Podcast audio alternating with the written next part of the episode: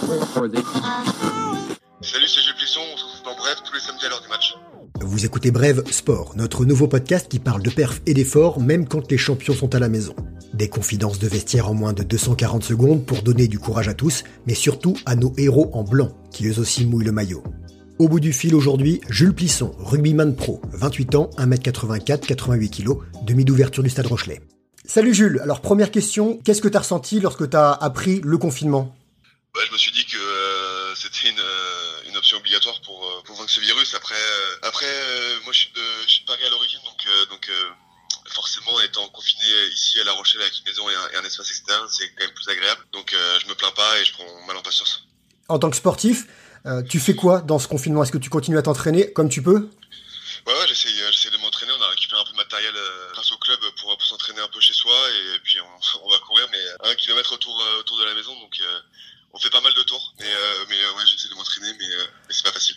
Alors cette période permet de se poser, de repenser au passé. Est-ce que tu peux nous raconter un événement marquant dans ta vie sportive et qui pourrait être euh, inspirant pour l'ensemble de nos auditeurs? Euh, ouais, moi, il y a, un événement qui m'a qui m'a vachement marqué euh, dans ma carrière, c'est un titre euh, européen qu'on a gagné avec le Stade Français en 2017 au Challenge européen. Pourquoi pourquoi Parce que euh, c'était une année euh, 2017 euh, assez particulière pour le Stade Français. Il y a eu une euh, pseudo fusion avec euh, avec euh, le Racing 92 et nous les joueurs on s'est battus pour euh, pour euh, pour essayer de faire en sorte que ce club euh, continue à exister, que ce club euh, que l'identité du club et les valeurs du club euh, euh, perdurent. Et voilà. Et en fait, à partir de, de, de cette euh, de cette fusion avortée finalement, on s'est on s'est resserré les coudes entre entre nous pour euh, pour essayer de de- d'écrire une belle histoire une belle histoire du club. Et euh, c'est ce qu'on a réussi à faire avec euh, à l'issue euh, un titre un titre européen. Donc c'était une année vraiment folle parce que on est passé par toutes les émotions de, la, de la tristesse du dégoût à un certain moment. Et après on a fini sur sur une joie incroyable qui nous a permis de enfin qui, qui a créé des liens extraordinaires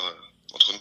Tu, tu sais à quel moment dans le vestiaire ou sur le terrain il y a eu ce basculement, cette cohésion, ce, ce resserrement du groupe? En fait, euh, il a eu lieu euh, quelques instants après euh, cette annonce euh, du président, euh, cette volonté de, fusionner avec le Racing, on s'est tous retrouvés dans une salle et on s'est dit, voilà, on s'est regardé dans les yeux, on s'est dit, ben, nos petits problèmes personnels, on va les mettre de côté et on va plus penser au collectif et, et, au club et au club qu'on défend.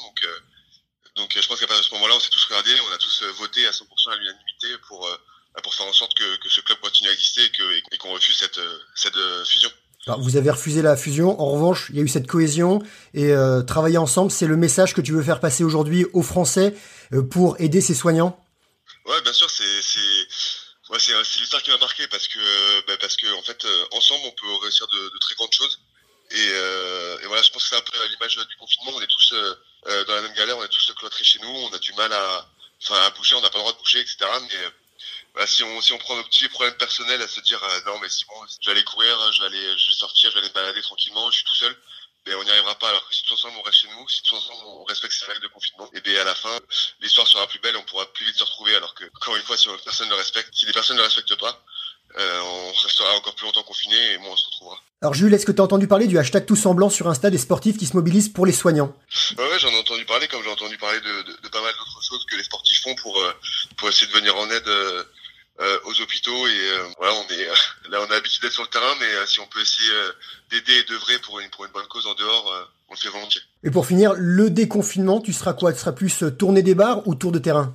Euh, moi, je sais pas encore si la saison va reprendre, donc euh, ça va dépendre, ça va dépendre de ça. Mais je pense que avant de reprendre les tours de terrain, on va quand même tous se retrouver ensemble et essayer de, essayer de, de moment tous ensemble parce que c'est pas facile d'être confiné, mais encore une fois, on est tous dans la même galère. Donc, euh, donc voilà, je pense que le déconfinement de- sera encore plus beau euh, une fois qu'on aura euh, vaincu cette épidémie. Eh ben merci beaucoup Jules et bon courage à toi et à tout ton entourage. Voilà, c'était Bref Sport. Merci de nous écouter. On se retrouve samedi, même podcast, même heure. Suivez-nous sur les réseaux sociaux, parlez-en autour de vous et soyez forts.